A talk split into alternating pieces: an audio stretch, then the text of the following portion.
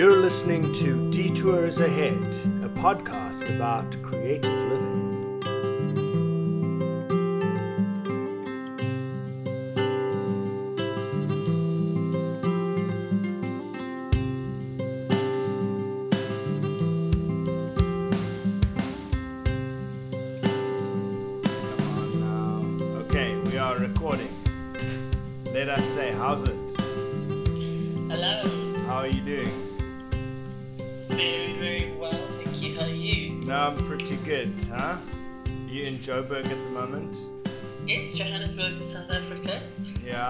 Okay. So, Yep. so, uh, please, for our listeners all around the world, introduce yourself and give us a quick, short little bio about what you do. So, I am Hanneke, and I am a 37 year old South African woman. I started my own company when I turned 30, so I'm almost eight years into doing Buzz. I'll tell you about Buzz in a second. It started a little bit before that, uh, finishing high school and doing a degree in theatre and performance. After that, feeling like I didn't really want to be an actor, so I wanted to do something more useful, more meaningful. Not that there's anything wrong with just being an actor, but I wanted to do something with social impact. So started teaching drama for kids. Felt a bit like an imposter. Learned how to do that. Um, spent some time in the United Kingdom, in London, working for a company where I had an opportunity to use the arts to help build children's confidence and help them with things like communication skills, etc. Came back to South Africa, used what I'd learned in the UK, plus everything up to then, and started Buzz. Buzz is a company that now, up until the recent uh, COVID 19 coronavirus explosion, employed 50 people and worked in 100 schools across South Africa, helping children develop confidence, coordination, concentration, communication skills through drama, dance, and singing. We make our own music. We employ a bunch of young creative people, and um, it's been a pretty fun and exciting thing to build from scratch. Does that sort of sum it up? That's perfect. Yeah, that's you covered a whole lot of ground very succinctly there. So, I'm gonna I'm gonna get more into the details of Buzz in a while. Yes. When did you decide that you were going to be a, a drama? When did you decide you were going to study drama? And how did that all come about? Were you always, was that always what you knew you wanted to do? I, it's a funny question. I haven't thought about that question for a while, and recently it came up in my mind. And I, I, I used to say, like, yes, absolutely, always. Um, I knew that was what I was supposed to do, but I think maybe it came out of my dysfunctional upbringing or something that I was always just sort of a bit of a attention seeking clown in my family um, and in school, and sort of acting and drama at school just became the thing where I felt most comfortable, where I felt like my very extroverted personality wasn't frowned upon. You know, as a strong willed, confident little girl in a time when, you know, little girls weren't really supposed to be like that, I suppose. Um, so if I'm honest with myself, maybe maybe I wasn't destined to do drama. Maybe it was just sort of a a, a sort of culmination of circumstances that allowed me to feel comfortable and in drama club and do those types of things. Um, yeah, and ultimately, if I look back at my life now, looking at 40 coming up, you know, um, I think drama was always just a tool for something else. It was never theatre or drama or the arts or being an actor. Was never. I, I don't think I'm a purist in that sense. You know, love the arts, love theatre, but um, yeah, I mean, that's my truth, and I and, and I wouldn't have said that um, a couple of years ago, but I think I think it kind of just found me. Yeah. Okay. Now that's perfect. And then, so after you graduated from the University of Cape Town, which is a fine institution, Fine. a very fine institution, and um, there, you, you was it what what what made you move towards teaching and ultimately transitioned Yeah. you towards London? Um, I know that's So these, I- these are tough questions, but I'm I'm, I'm No, no, intrigued. It's yeah. interesting and it's so nice to reflect on it as well, especially at this point in time. Um, no, so I remember actually I graduated and I remember I, I, I got really, really ill just after graduating. Like fundamentally sick. You know, like the, the big type of illness you get once in 10 years. Mm, Flu, fevers, and I think I was terrified. I think my body just collapsed after four years of studying, and I think at that point, like my body was kind of saying, not quite sure that this is what I want to do, truthfully. And I always say, I make a joke to say that at five minutes after getting my degree, I realized I didn't want to be an actor, but maybe that is what happened for me, like literally. so maybe I lied to myself that first year after drama school, after um, after university, and I and I wanted to like be a big star in a local soap or Mm. something. So I left Cape Town and came to Johannesburg, which is where in South Africa there's more TV production and things that happen on this side of things. But I was never very committed to any auditions or anything like that, and more drawn to like little groups and things that we formed between friends of like making children's theatre and going into townships and doing like funny sort of more um, uh, what's the word more adventurous what's the word i'm looking for um, original things um, and so I did a bit of children's theatre, I remember, um, with a couple of friends. We made up workshops and did them in funny townships and things. Um, I auditioned for Seven de Laan, which is this Afrikaans um, soap opera that's quite big, but I remember not even learning the words. So I think, I think at that point I'd have kind of given up and I wanted to, not given up because I'm very, very hard working.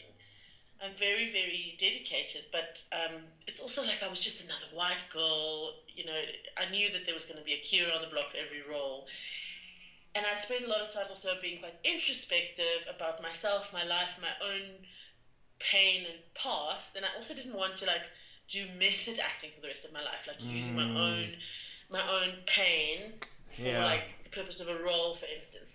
So in that time, I think I kind of just waffled around for a year and then I got offered an opportunity to be a foundation phase, so that's like early primary school age drama teacher, and that felt good. It felt safe. It was going to help me pay my student loan, which was a, a, a private loan from a bank.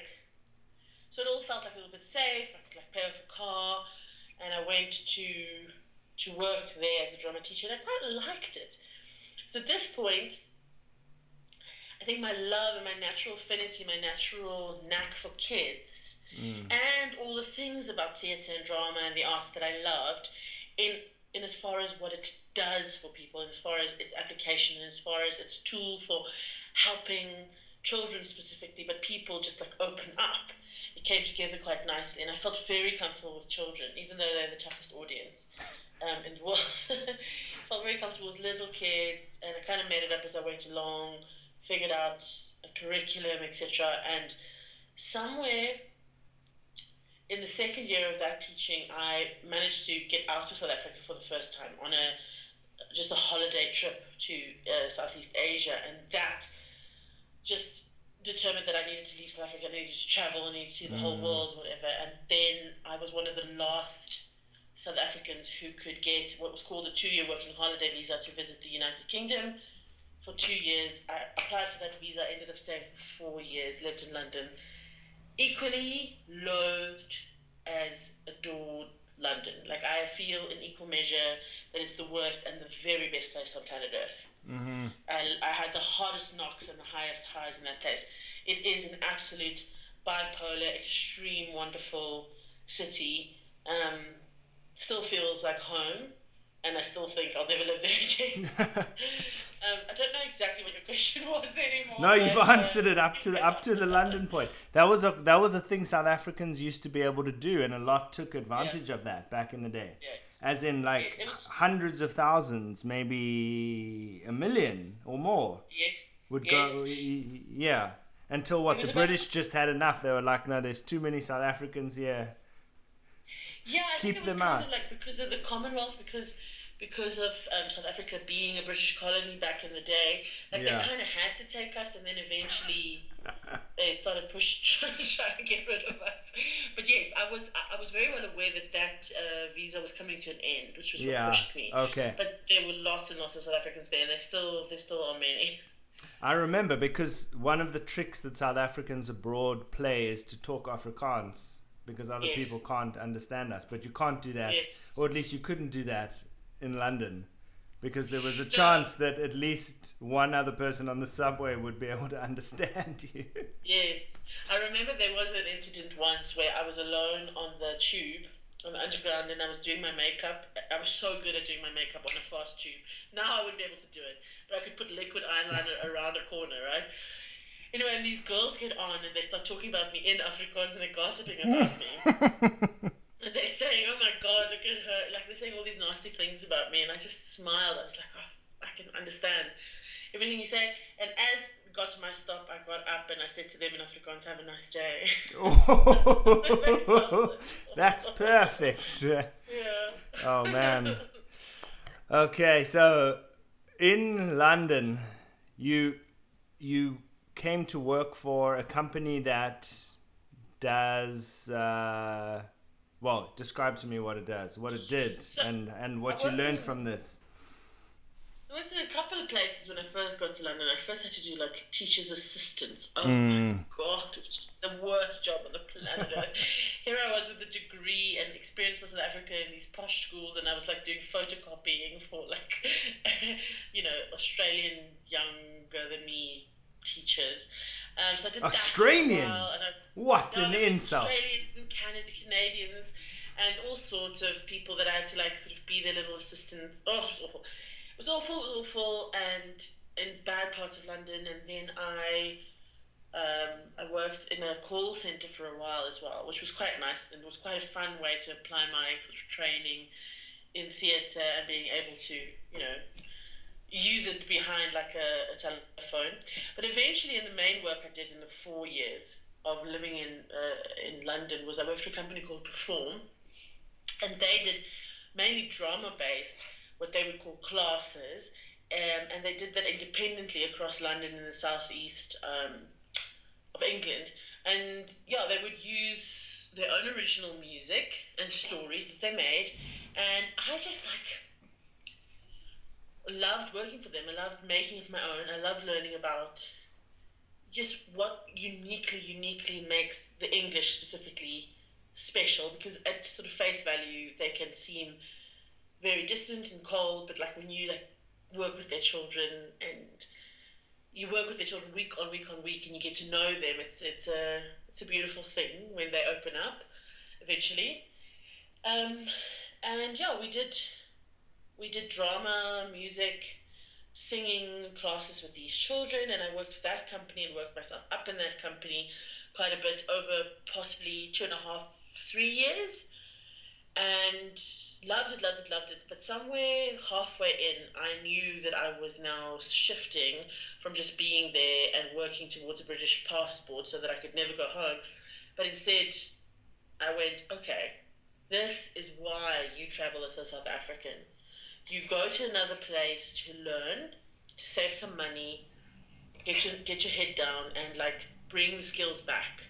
I felt like that was important to me, and I didn't feel like I was doing. Um, I still don't think I did anything. I never took any of their material or any of their original ideas, but I but I tried to learn about the business model very very much, and save as much money because I decided, say two years before I came home. I decided that I would do something in a similar vein in South Africa. Um, a, a Hanneke version of something like this. And there's many companies like Perform in London and in the UK, but there was very little like that in South Africa. Mm. And I also wanted to make it very much my version of what I did there. So um, yeah, that was that was Perform.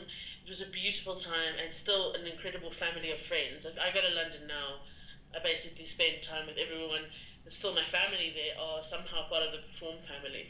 So it was a beautiful time. Amazing. Okay, so then you you when you came back to South Africa and you were creating Buzz from the ground up. Tell me a little bit about that. What did you? What were all? What were all the things you had to create from scratch? How did you do it? What? Yeah. What was it like? I don't think it's possible for me to answer that question in anything less than at least five hours or five years. It would take me to explain to you what needed to go into making a business from scratch of this nature. Honestly, if I if if anyone could tell me what those first years would be like now and ask me would I still do it, I can't tell you for sure that I would. Uh-huh. It was a hundred thousand times harder than I thought it could be. Honestly, honestly. It was also a hundred thousand times more rewarding when it eventually worked. But I could have never anticipated how hard it would be. Honest to God. I I had to build every part of this business from scratch, and what I'd always envisioned was quite a staff-heavy business. And with staff comes problems, comes politics, comes needs.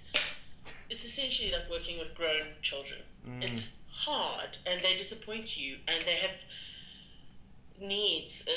yeah, so it was very hard. So things from the beginning that it took to create the business for me, it was always centered around having original IP, intellectual property. So having inter- original stories and songs and characters around which the drama, dance, and singing workshops would be pivoted on. Like it would all work around those original material. So I had to first and foremost, while I still lived in London, record some original songs. So writing those lyrics, working with composers, finding references, going to a studio, messing it up a hundred thousand times and then eventually getting some version of a song that you could imagine would be played and sung by children in the future in South Africa. So first it was around that original material. I also what I did with the original material was I, I, I um, extrapolated it into full curriculum.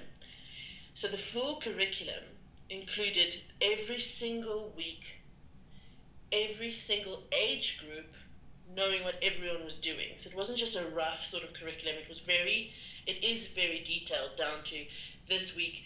This is what you should be teaching. This is what the children should know in terms of the songs. This is where we are in the story. And here's your handbook of all of our games, exercises um, that you need to sort of fill your lesson plan with, right? I don't know if you're still following me, but I'm following. That yes. I had to build. I had to build from scratch this very detailed curriculum, something that not only makes sense to me, but then also there's what needs to happen, and then the, there's the language around the application of it as well. Like our sort of own buzz language needed to develop our brand Bible. That took a gazillion years. Then there were all the technical things that you don't think about if you're a creative person, which is the bank accounts and the accounting system. So you have an accounting system that has to grow and grow and grow and grow. The CRM, the client relationship management system, so a database that had to be built from scratch and continues to actually be built to this day that has i'm not joking when i tell you that the, the system probably has up to 2000 rules it's a program that we feed information of our clients into and then the program knows that if i toggle your status to a prospect from a prospect to a client it sends mm-hmm. this email out to you but then if you want more information of that, it sends you this. But then it picks up your child's date of birth. So we ask if you want a buzz party. But then you're due for renewal, which it which it picks up from your expiry date, which we fed in. So it shoots out another email. Very complicated to explain. That's why I said it needed five years. But I had to build all of that, like to understand what the what the machine, what the animal would be able to do, but then also to write all of the emails, all of the content, all of the mm. comms, as we call it, the communications that would go out. Then we built a hard drive, an internal hard drive, that's essentially um, a shared uh, reference, a shared um, manual, which is all online, that has everything that the staff need from all of their contracts to all of their invoices to all of their templates to all of their lesson plans to all of their curriculum to all of their audio files to all of the videos of how to play different games and exercises everything so you build all of that then you need an office space then you have to find printers that will print flyers then you need to start to find venues in which you're going to run the workshops and the, um, the independent venues so for a long time we ran independent venues, but then we started running it at schools, which means that you have to have a sales um, approach, a sales system, a sales pitch, PowerPoint presentation.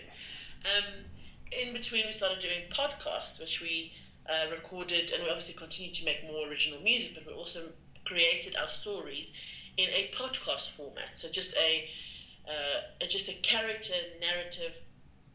Uh, the characters going down the little story week by week or podcast by podcast with all the music in it. So we were creating creative product as well as systems mm. constantly. So you're constantly build, building systems and creative product, and you're constantly another thing. I would say there's four big parts. You're building systems, you're building creative product, you're selling the product constantly, and you're wiping the bums of 50 people who are working for you. Because that component is where all your energy gets sucked in. Yeah. People with their needs, people with what this is unfair and I don't understand that and hold my hand this and you've got to constantly have compassion, empathy, energy to plow back into these people. So I don't know what I just said, but I found like that. So yeah, yeah, yeah. So which of those? Now I assume the fun, the, the the part that's enjoyable, at least in that early phase, is is the creative, creating all yes. the material. The others yes. are extremely difficult and stressful. How yeah. do you, or how how how do you manage to find the mental space to be creative without when all this other stuff is piling on top of you so you don't lose your mind and go insane and stop being able to think in creative ways. And uh, that's question one. And part two if you were to go back and give yourself piece of a piece of advice then what would it what would it be? Is there anything you can do to like to make such a crazy system run any easier, or do you think it's just something you got to do? You got to run into the storm. I think yes, and I think that there must be ways of doing it better, of course. And funnily, with COVID, we, we have an opportunity to to redo it. So first of all, I want to say I sounded like very depressed when I explained all the madness. It is also very rewarding. It is yeah. also very incredibly rewarding when you see a massive, massive functional organization that every part of it you understand and you know you built. It's very rewarding. It's very empowering. Nothing can make you feel more confident as a human being. Well, obviously, also having a baby. But other than that, like, I don't think there's anything can make you feel so like, okay, I've had an impact on the world. But uh, how do you manage to be creative when everything is also very much system administrative? It's hard. Um, I definitely always enjoyed being creative more. I think I think how you do it is to be very disciplined and possibly making sure, and if I could go back in time now, that I surrounded myself with even more people, but it was always a financial question, but you employ more people to do the stuff you don't enjoy doing. Mm-hmm. Um, you have to understand the things first before you can employ another person. So there's no part of a business that I believe that like a really good business person can completely not understand ask another person to build, then it's not yours. So you do have to know it first before you can pass it on. But if I could go back, maybe Buzz could have been even more successful, and it, it has always been successful, had I found people to do the crap that doesn't serve me, doesn't feed my soul, pass it on. And sometimes I was too anxious, feeling like other people won't care enough or that they will mess it up or whatever. And you don't don't then pass it on. And if you do create those systems, then you actually safeguard enough time for yourself to be creative and do creatively stimulating things. But saying all of that, I also have really enjoyed the system stuff. I've really enjoyed building complicated, incredible CRMs, and I've also really enjoyed seeing everything archived beautifully. I've enjoyed the balance of activities. Um, yes, I will always prefer writing a song. I will always prefer working with children or especially with adults, training them how to work with children has become my absolute favorite thing. In all of my activities at Buzz, if you ask me what I enjoy most, it's to train adults in the Buzz method.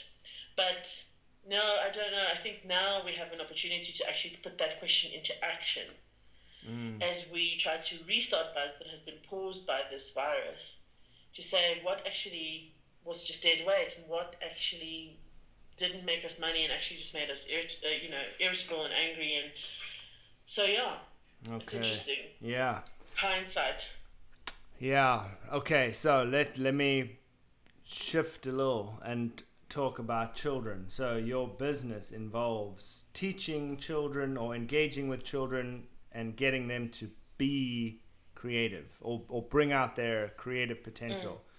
So what is it about what what happens when children engage with creativity, dancing, singing, drama, and um, why is it so important? What kind of what magic does it create? What skills does it give them? What is it like mm. to watch children engaging mm. with uh, the arts like this? Again, I, I would need five hours for my answer on that one. Yeah, there's so much I could say about this. I think ultimately, everything that is fundamentally human about us, every part of what makes us human, is based and has its roots in imagination, right? Mm. Language, yeah. sciences, um, engineering of every kind, mathematics, it's all based in imagination. A person who can't imagine an alternative answer to a question, whatever question that is, is going to be stunted, right? And there is nothing that gives you that exposure, that tool to creativity, to imagination, as much and as effectively as the arts that is why I believe it's so effective and so important for children is that if you want a child to be well rounded, not necessarily a child who's going to become mm-hmm. an actor. I'm, I'm not in the game for like making all children singing, dancing puppets. It's more about what exposure to the arts allows them to be in other areas and in all areas of their lives.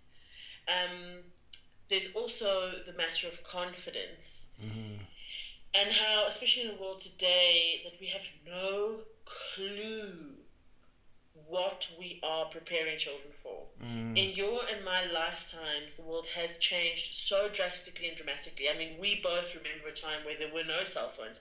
Now our cell phones are our, our cameras, our diaries, and God knows what else, right? It has fundamentally changed. Social media, the internet, mm, everything mm, in our mm, lifetimes, mm, right? I know. And we are now preparing children for a future that we 100%, the only thing we know about the future of my child and yours is that we don't know yeah. what we're preparing them for.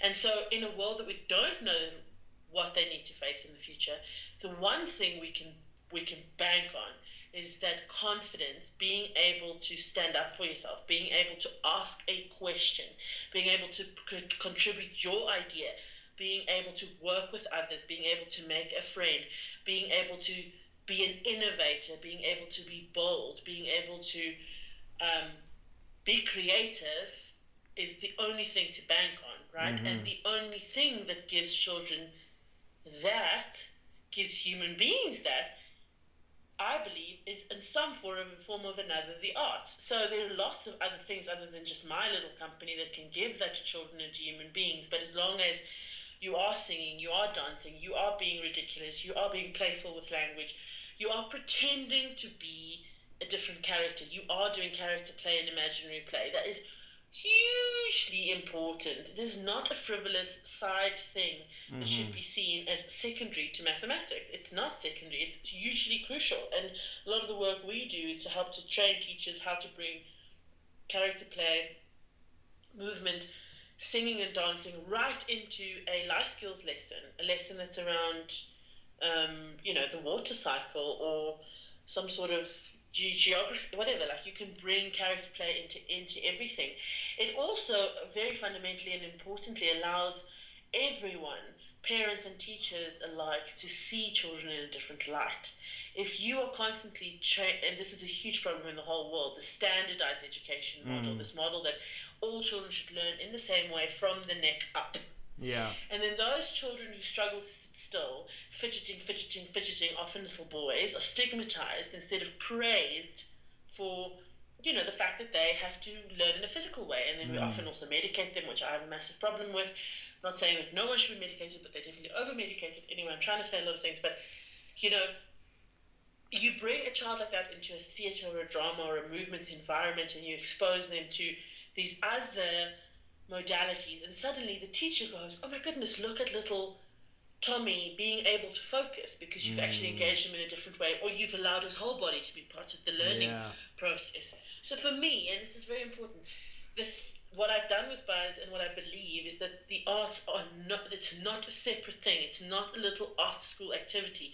It should be a fundamental, crucial cornerstone of what education is. It should transform education. And as you can probably hear, um, my I know you know a little bit about him. I think my biggest educational crush is Ken Robinson, and um, he does a great talk that has been he's now recently passed away a great talk on TED, the world's most watched TED talk on how schools kill creativity. Mm, yeah, I think I, I have seen that. I, I, not in a while, but I have seen that. Yeah. Yeah. So yeah, I don't even ask you a question. No, that's perf- perfect. I'm, I'm going to keep giving you questions that you need five years to answer. So okay. the other one would be I've seen because I've seen kids when they get into into these workshops and they, from what I've seen, they're all involved and they they they're dancing and singing and moving. What happens? What can adults learn from the way children engage with creativity, the way that the children throw themselves into things? Do adults lose that? Some adults lose that. Yeah, some adults do absolutely lose that. Often, and most, I think, do lose it. I always tell the story, which I think I don't know if I've I think I made this. I think this is my own idea. But you know, like I might have heard this somewhere, but I always repeat this. I think it might be my own idea, but it is the truth that mm. you go into a room of four-year-olds anywhere on planet Earth right now. Yeah. And you ask that room of four-year-olds, who here can draw beautifully? Me, me. One. Me, me, me. And full arms straight up into the sky, you know, like literally ready. Who can run the fastest? Me, me, me. even if they got one leg, they'll say they can run. You say who can sing beautifully. Even the tone deaf ones without, you know, they say me. Who can dance? They believe fundamentally in themselves in a way that is so unbelievably beautiful. They are so present. That's why I love spending time with children, mm-hmm. and I mm-hmm. always have because I, I, I used to make the silly joke that, and it's it's it's actually true. If I'm fundamentally, absolutely teaching and engaging with children, for like a short period of time, I, I certain functions of my body switch off. Like I don't need to, for instance, pee. Mm. I just I'm there with right. children, fully present. I don't think about anything else. I can't hard I can hardly read anymore without thinking about anything else because of the stupid world we live in where our attention is constantly sort of being fought for. But when I'm with children and I'm fully with them and I and I plug into that beauty of kids, you will have a mindful a completely present half an hour an hour because they live that way especially yeah. this gorgeous age which is my favorite from about three to nine years old is the most beautiful they don't yet have that very awkward social thing about what the others are thinking about them. Yeah. They can sometimes be a little bit physical and sort of mean to each other, but it's kind of it comes from this very pure place, so you can easily steer them um, to not, you know, um, if you've got the if you've got the energy, because they they will ask a lot of you, they will exhaust you, um, but they also give so much back. Like they are incredible. So what can we learn from children is spend more time with children on children's level, do what they want you to do, go down the little path that they want to pull you down, and just look at them and go. You know, we are still children. One of my favorite comedians, uh, Dylan Moran always says, we're just taller children. That's all we are. Yeah. still exactly the same, you know.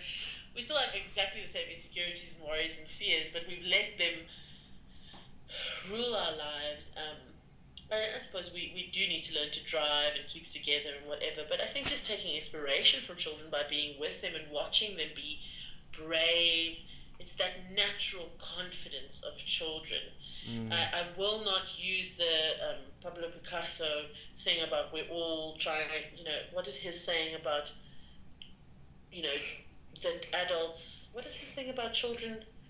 All of us wanting to go back to being children because I've mm. recently found out that Picasso was actually an awful person and um, mean to women. So I won't, I won't use that quote that I don't remember. Um, but yeah, I mean, I just, I, I've got a little, I've got a 15 month old and if I let myself just fully be with him, time disappears. It's almost easier to be with him if I just, because I love being with him, you know. But if I let go and I just immerse and I come back out of that, I think more present, happier adult. Well, you just answered part of the, the next question I was going to ask you, which was about how having a child of your own has changed your. I mean, I know to say, how has it changed your life? It changes absolutely everything, everything from the top to the bottom. So, but how, has it changed? Uh, did it did it change the way you thought about the work that you were doing in any way? Um, yeah. It, so first of all, it is hard. Like there's absolutely no other way of explaining it than other than like nothing can prepare you for it 24 7 and like it never stops. So that that is true and, and the, sort of on a practical level, it was harder than I thought it would be to be this. I wanted to be everything. I decided that I could have it all. I would have it all. I'm essentially going to be Oprah Winfrey and a stay-at-home mom, all in one. I'm going to like be Sheryl Sandberg, but I'm also stay at home. Like I'm going to take him with me to work, or I'm going to work at home. He's just going to lie there quietly. what I didn't, what I didn't anticipate is Jack himself, like his himselfness that would eventually, after the first couple of weeks, stop me from my plans. Right. So just from that perspective, I learned that I bit off a much more than I think any person should want to chew. Um, but yeah, I think I just had this burning desire for Jack to get stuck in to um, to buzzing eventually. I mean, we've just recently put him into the Buzzle uniform, and he absolutely and always just enriched whatever I've been doing. It's been the most satisfying, most wonderful, incredible thing to become a mum. I think that was my beyond all of the things that I've wanted to do, many things that I still want to do. My most urgent, my most uh, primal need was always to be a mum, and it has delivered. Even though it's exhausting, it's delivered through and through and through again and again to feel so so much love and so much protection for another being, to want to see him succeed and to do whatever I can do to just like be his platform mm-hmm. for success. And I think, and another way is that I always wanted Buzz to be the success so that he can benefit from it by doing buzz, but he could also eventually. This this is quite this is quite multi-layered, but I want to be I want him to be proud of me. Eventually in his life to say my mom did this thing for children, mm-hmm. and I wanted him to financially benefit from it. Like I wanted to, you know, leave my child something of value, something that could live on beyond me as well. You know.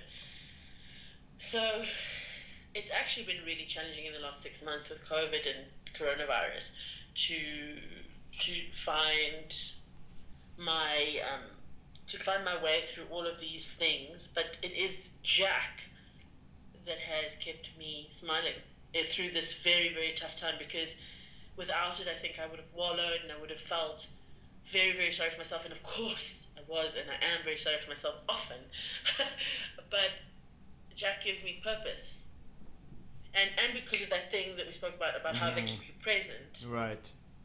He just brings you right back to the present moment. He's just mama, mama, mama, and then I'm like, okay, cool. And he literally pulls me by my dress up the garden, and we just have to like put our fingers inside some dirt. He's, he's, his newest thing is to push his own finger up my nose, and I am convinced he's trying to reach my brain. and then you just have to go, okay, whatever. Like, yeah yeah, this is what life's about. I'm really glad that he's around in these tough times. Yeah. Yeah, yeah, Johnny has kept us sane as well. Well, as sane as you can be during all this time. Yeah. Um, so yeah, so you you keep making the transition for me that's that I was about to make, which was the co- how how what happened now during this the time of the global plague. It's it's it's it's affected everyone in the world pretty much yeah. in different ways. Um, I, for one, could not come back to South Africa as we had planned, and uh, amongst all sorts of other other things. But um, I know businesses were shut down, and obviously people got sick and died, and all the horrible stuff that's happened. But what? How did that? How did it play into your buzzing.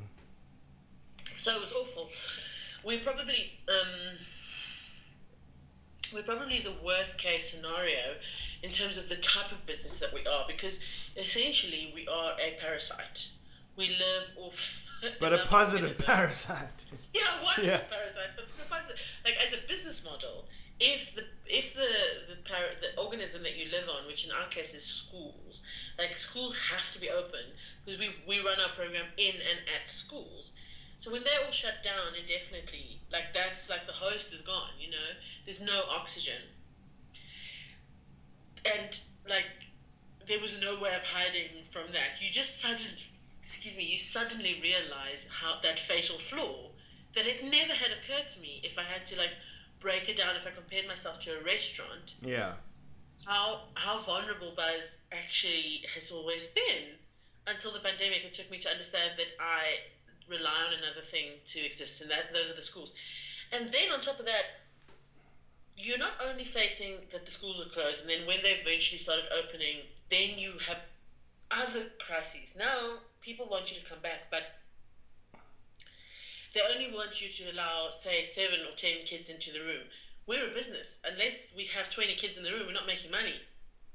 Plus, my business is holding hands and singing songs yeah. and dancing, sweating, and not and high fiving, you know? So, which is all beautiful things that children should be doing. We shouldn't be ashamed of saying that's our program, but we can't actually run the program in the way that it's. So, that for me, I was like, oh my God, we are absolutely screwed from so many angles. First of all, schools are closed, can't be there. Second of all, if and when back, there's going to be restrictions of a basic basic level that I have to respect that I'm not going to push against that's going to make it impossible for us to meet our financial targets. And then, third of all, very importantly, no one's got any money. Every parent that does individual payments, so we have two different business models within the business. We've got individual parents paying for our service, but then we've got schools paying for the service. And in both cases, the schools stopped paying for our service because the parents that pay their school fees in South Africa, schools are very much a private business, especially private schools. They run like a business. So if one of the two parents lost a job or, or lost some of their income, they started getting less school fees paid. And um, so basically, you've got, again, just to reiterate, the organism died. If the organism comes back to life, you've got restrictions of sanitization and masks and distance on top of people in their pocket being hit so hard that everyone cancelled with us. Out of 100 schools, I, I sat with four schools who were still paying their bill. And what that meant was that 50 staff members lost their job. Oh. That was very painful. We have been fighting against this wave all the way. The first thing we did, we tried to put it online to try and, like, I, initially I was like, cool, I'll just get a thousand people to sign up online we managed to get 15 people or so to pay anew online. A lot of our old clients are still there, the schools, whatever. But we tried to do it via Zoom, tried to do online workshops. And in principle, it worked. People enjoyed it. But to part with money was a whole different, it was a whole different environment. The marketplace had changed completely. So, in a nutshell, I felt incredibly uh, sorry for myself. Um, sorry for my staff, very sorry for my staff. Because I can still sit here with the value that's left in Buzz and try to figure something else out. But a lot of people in South Africa are living very much hand to mouth. A lot of the young people that work for Buzz, I know that they provide for their families. They might not be able to do much, but if they are making a couple of thousand rand on Buzz, I know that they put that back into their family home.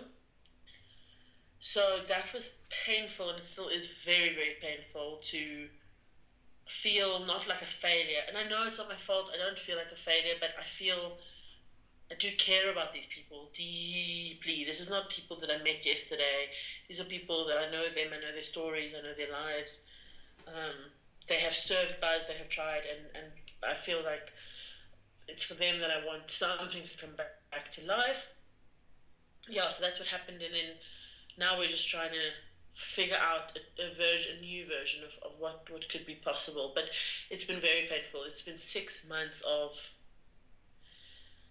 hell. And my husband is uh, in a similar circumstances. So we, as a family, as a home, just went from pretty comfortable, pretty busy, to absolute question mark over our lives. It's been crazy, but we're Chaos. still here. Yeah, what a what a time that is. I mean, there's no, but to say like yeah, you hadn't realized how dependent you were on schools. I mean, th- if mm. there's anything you think of that's not going to disappear, it would be. I mean, schools are one of them. That's like the mo- everyone is going to send their kids to school. You're going to still, as long as the human race is around, there's going to be kids and there's going to be school. So this is like, yeah. it really takes an absolute, the blackest of black swans to come along and you know smash the whole thing to pieces. Man, what I that's remember yeah, even saying that. I would say that. I'd say that to my business partner. I'd be like, they're not going to close the schools. Yeah. It's impossible to close the schools. If they close the schools, they'll murder the economy because schools are not just for education, they are basically daycare. yeah. I said, no, it's impossible they won't do it. And then they did it. And the economy has collapsed in South Africa. It's terrible. Man, we had some Man. such happy things we were talking about earlier. Yeah. well, So- there's still happy things because I'm No, trying to pivot. I'm trying to pivot. That's my new word. You try to what? pivot. I'm pivoting my business. Pivoting, pivoting. Pivot. Yeah. So, so tell me, what are your what what is uh, what is this new the new project that you are working towards now? It's called Like like the like the phoenix rising up yes. from the ashes. Yes. Yeah. Yes, I've, I've been calling myself a phoenix very unnarcissistically. um, no, but so when it all occurred to me, uh, we, we shut down in middle of March. And between middle of March until the middle of May of this year, I was just trying to move the business online. That's all I did daily. I was splashing a million things a day on social media. I was spending money on social media, and I was convinced that I could like just take the business, lift it up, put it online. When the schools go back, we go back. And it was in the middle of May. I don't know. I got really mad. I had a deep wailing of a cry, and I realized, stop lying to yourself. Stop trying to deny what's happening here. There are things within Buzz that have such value that even if operationally Buzz has died, these things cannot be destroyed. So just try and mine that out. It's like owning a diamond, right? It's there. Uh, right now, no one's buying diamonds, but you can't destroy it. I just needed to get to what was the diamond in Buzz. And again, that's always for me in the IP and the original material and the idea of like working with kids, not in the actual day to day. We buzz at this school on a Wednesday at two o'clock. That's not the business. That's just where we do it. The heart of it is this work with the kids. So how can I pivot this? And actually, years ago, I always thought that I wanted Buzz to exist in some form or another as a television show. So um, then I thought, okay, cool. Let me call everyone I know because we've got all this original music and this content, and these stories and these characters, right? So we've got enough there that you can package it somehow and make a TV show of some sort for children. So we carry on. We're still doing. We're plodding along on this side. We're still doing the virtual online stuff, ticking that over. But let me see what I can do to grow. And I started calling every single person I know on the planet um, to see who I know in the television industry in South Africa to, to I can talk to to to take our stories and our characters and turn it into a show. That was one idea, and another idea I actually had registered a non-profit company, the Buzz Foundation, uh, a year earlier, and we had started working a little bit in it, but I was really going to push to see if I could get funding, non-profit funding, so either government or private, but corporate social investment type funding that could be like here's a bulk of money with which we can go into less fortunate communities, whether that's virtually or in real life. But basically, through the non-profit company, we could run the same buzz that we know, but it's just a different person paying for it, which is essentially where the problem was anyway, right? And then we can serve better community, well, communities that would be less likely to be served by it. So, in that moment of the middle of May, when I realized everything's collapsing, I think at that point I decided I needed to see how much money I could sort of access through the non-profit company and in the profit company, the normal uh, PTY Limited, the, the buzz, the private sector buzz, how can I make this into a TV show? And so I started like networking, asking people, and a friend of mine, Sham, she's very sweet.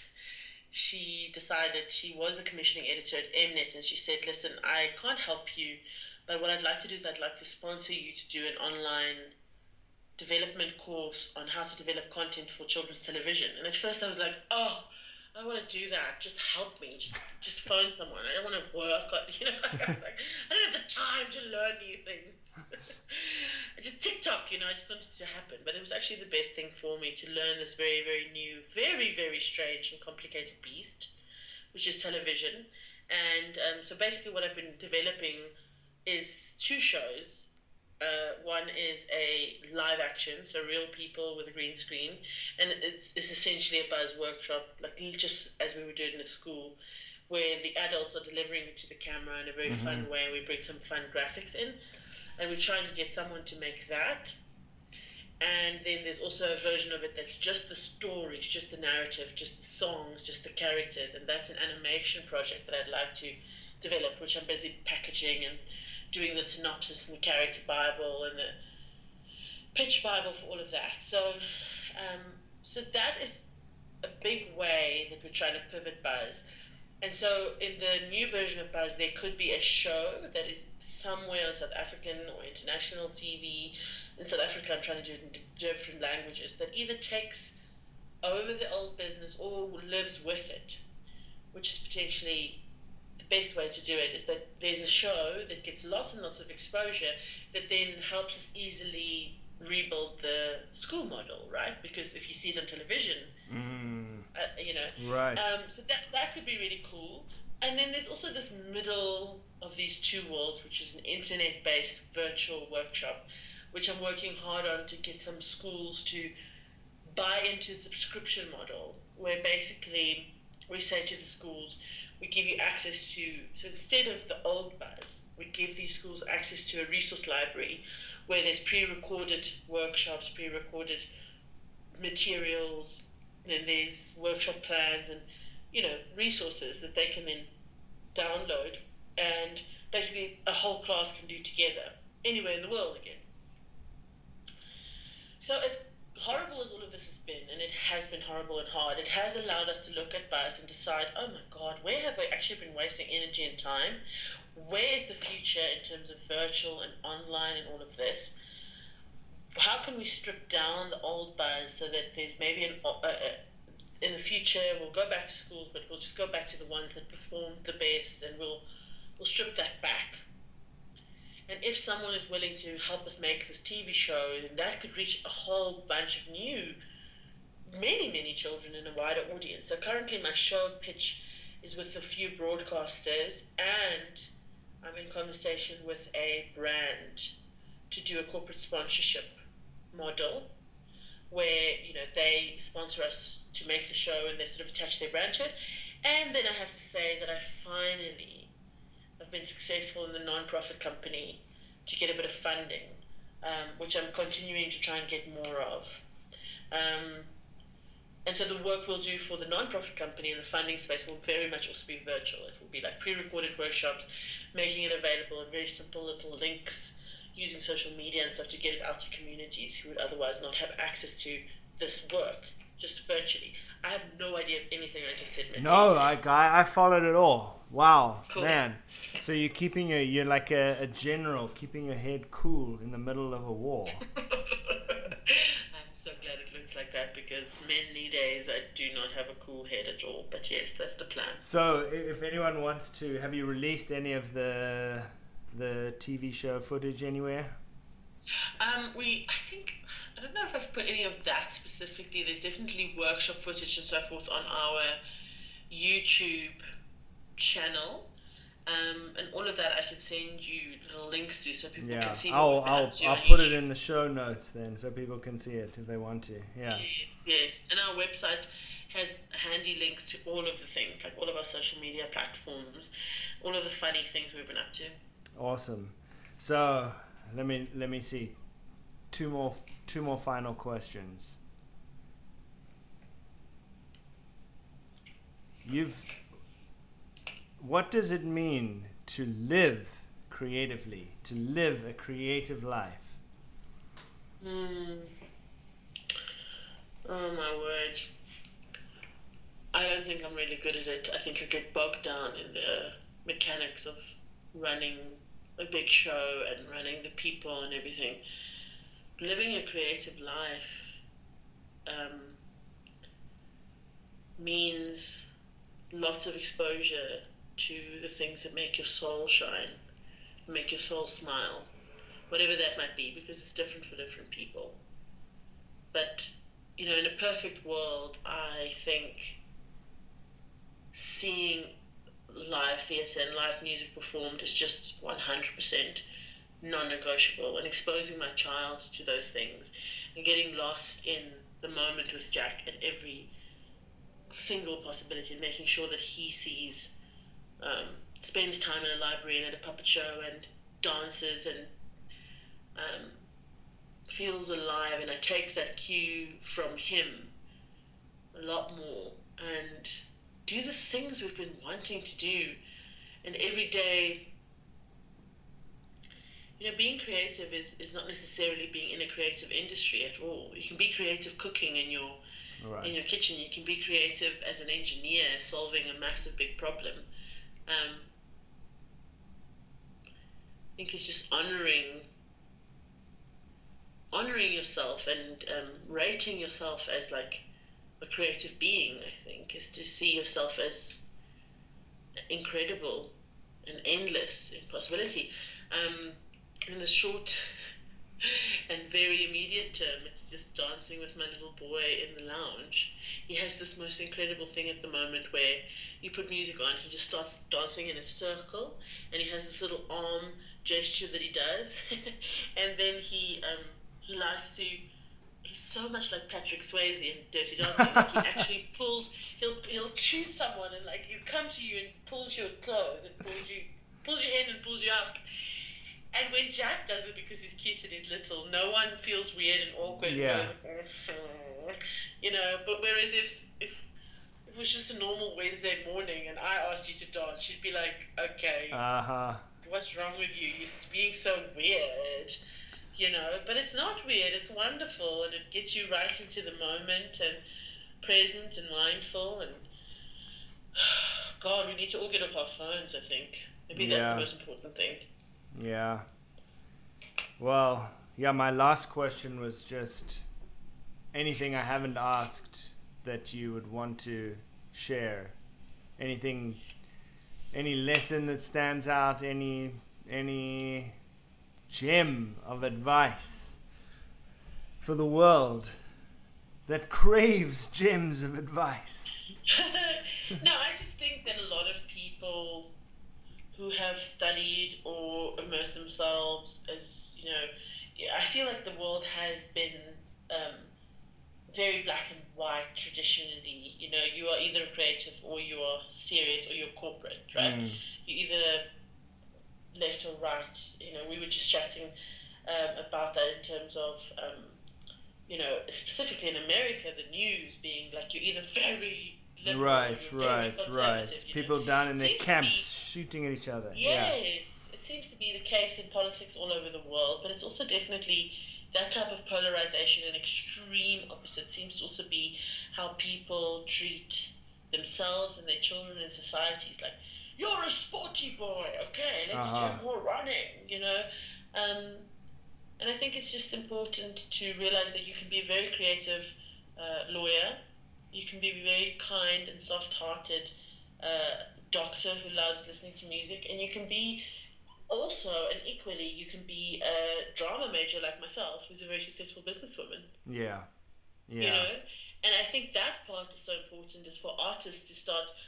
Um, getting serious about themselves and what they do as businesses and being taken seriously. And, you know, you see this in South Africa now with COVID 19. Artists have been the worst affected and totally forgotten in any of the stimulus packages and plans to revive the economy. I mean, literally, theatres can't operate and haven't you know, because we are just, we've always been seen as an extra. And you come yeah. back to that story of children at school because we see drama club, theatre club, or pottery as something to happen apart from learning, right? And so, what I am very keen for is to make sure that I raise a little boy, and he's my only child at the moment, but my other children in the future as well, if I have more, that they are not just like either or something. You're not just, you know, because you can kick a ball really nicely, that you don't also expose yourself to theatre or whatever, ballet, swimming, who who knows? There's so many parents who are almost afraid for their children, especially boy dads, for their children to be exposed to something like drama because mm. no no no no no he's you know we, we we want him to be something serious well you can still be a compassionate confident nicer person in society as an accountant for your exposure to the art so the art and also that will make you creative in all your thinking so yeah i just i think my main thing is to advocate always for duality and for flexibility and moving through these very strong uh, categories and having more fluid borders between mm. them. And that's what the arts bring in. And I think that especially now in a world of 2020 where everything is all about bringing robotics and programming um, and coding into schools and more and more apps for everything that we don't forget. Yeah. That we don't forget the very thing that makes us human, which is being together in community and, you know, especially uh, in this crazy time of COVID. You know, I always think about that Winston Churchill quote about um, this. I'm going to butcher it, but where he was asked in the Second World War why he was protecting um, or not letting go of historic art, mm-hmm. something like that. And he said, "Well, what are we fighting for if we don't protect what makes us human?" You know. Yeah. So it's so important, and it should actually in this time when we're living in such a cruel world and such a hard world, we should make more space for fluidity and for art in general. But I'm not a pure artist in any sense. I'm just I want to use it for good. Yeah, that was beautiful. I, I can't think of a better better message for, for people right now. So yeah. thank you so much, and um, I'm I, I'm I'm sh- I, I know that what you're doing now is going to be successful because everything else you've done is, and you're gonna it's going to be so. beautiful. Thank you. Thank so, you. and I will I will link to whatever I can in the show notes for people who are interested in seeing more of what you do. That's great. Thank you. Goodbye.